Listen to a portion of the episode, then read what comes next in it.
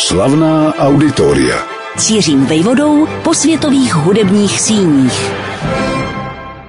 Nad ránem 1. března 2022 se druhé největší ukrajinské město Charkov stalo terčem útoku ruského dělostřelectva. Na rozlehlé náměstí Svobody, největší v zemi a jedno z největších v Evropě, dopadly dvě rakety. Způsobili škody na stavbách včetně budovy magistrátu či kancelářského mrakodrapu, který byl v době svého vzniku nejvyšší budovou v tehdejším Sovětském svazu. Podle agenturních zpráv nebyly ušetřeny ani kulturní svatostánky, budova Charkovské národní opery a baletu i sousední koncertní sál oblastní filharmonie. Ve skutečnosti se nenalézají přímo na náměstí Svobody, ale kousek od něj, v sousedství parku, pojmenovaném po ukrajinském básníku Tarasi Ševčenkovi, v němž se nalézá i botanická zahrada či nevelké zoo.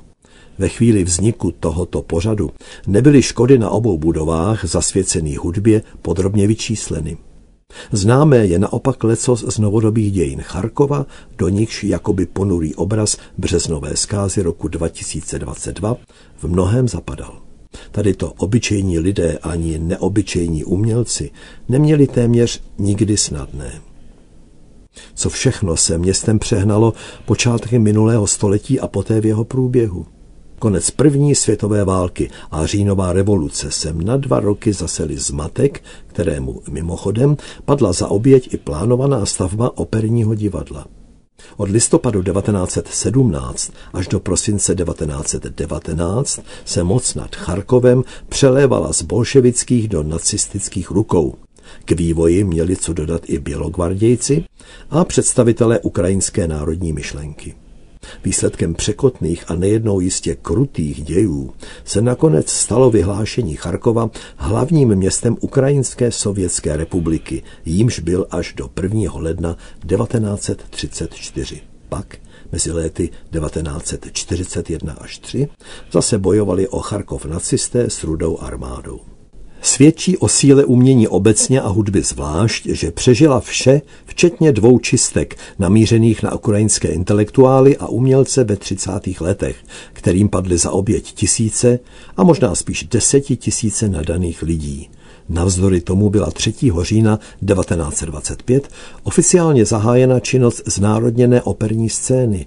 Zazněla opera Petra Modesta Musorgského Soročinský jarmark, autorem skomponovaná v 80. letech 19. století a dokončená sovětským skladatelem Vysarionem Šebalinem, dnes zapomenutým, kterého si ale velmi cenil jeho současník a přítel Dmitrij Šostakovič.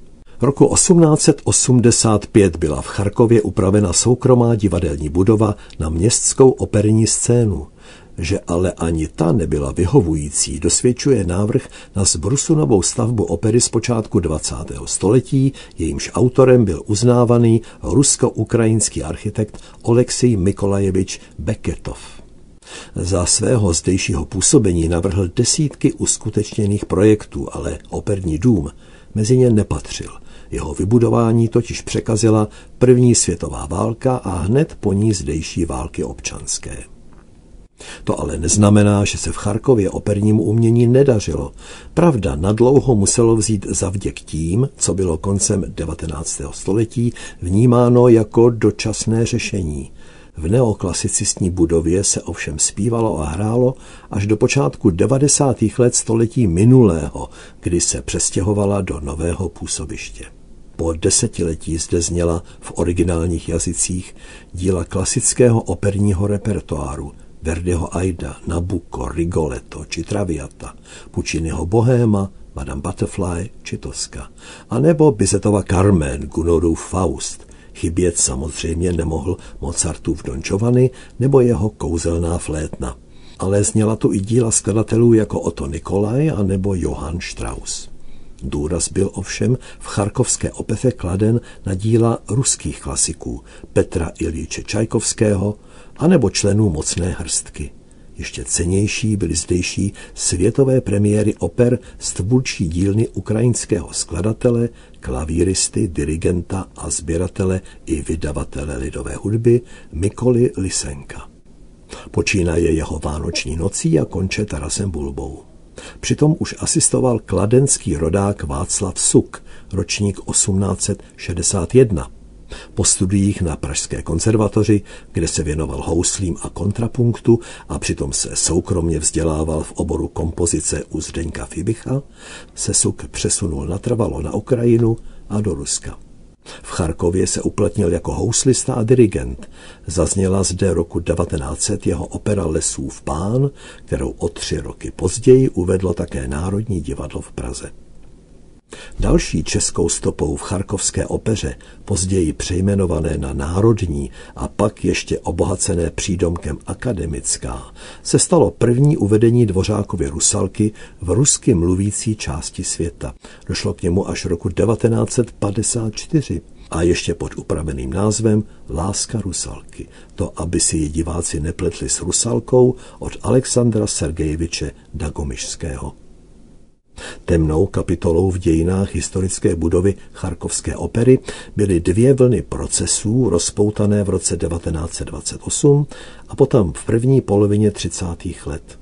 Pod bolševickým sloganem, že, cituji, je třeba vykořenit z ukrajinského umění nacionalismus, konec citátu, se konal soud právě v operním sále, kde jindy zněly ušlechtilé tóny. Tentokrát padaly rozsudky na doživotí, či rovnou tresty smrti. Počátkem 70. let 20. století bylo rozhodnuto, že chátrající operní dům je třeba v Charkově nahradit novou stavbou. Návrhem byl pověřen samotný šéf ukrajinských architektů Sergej Mikolajevič Mirhorodský.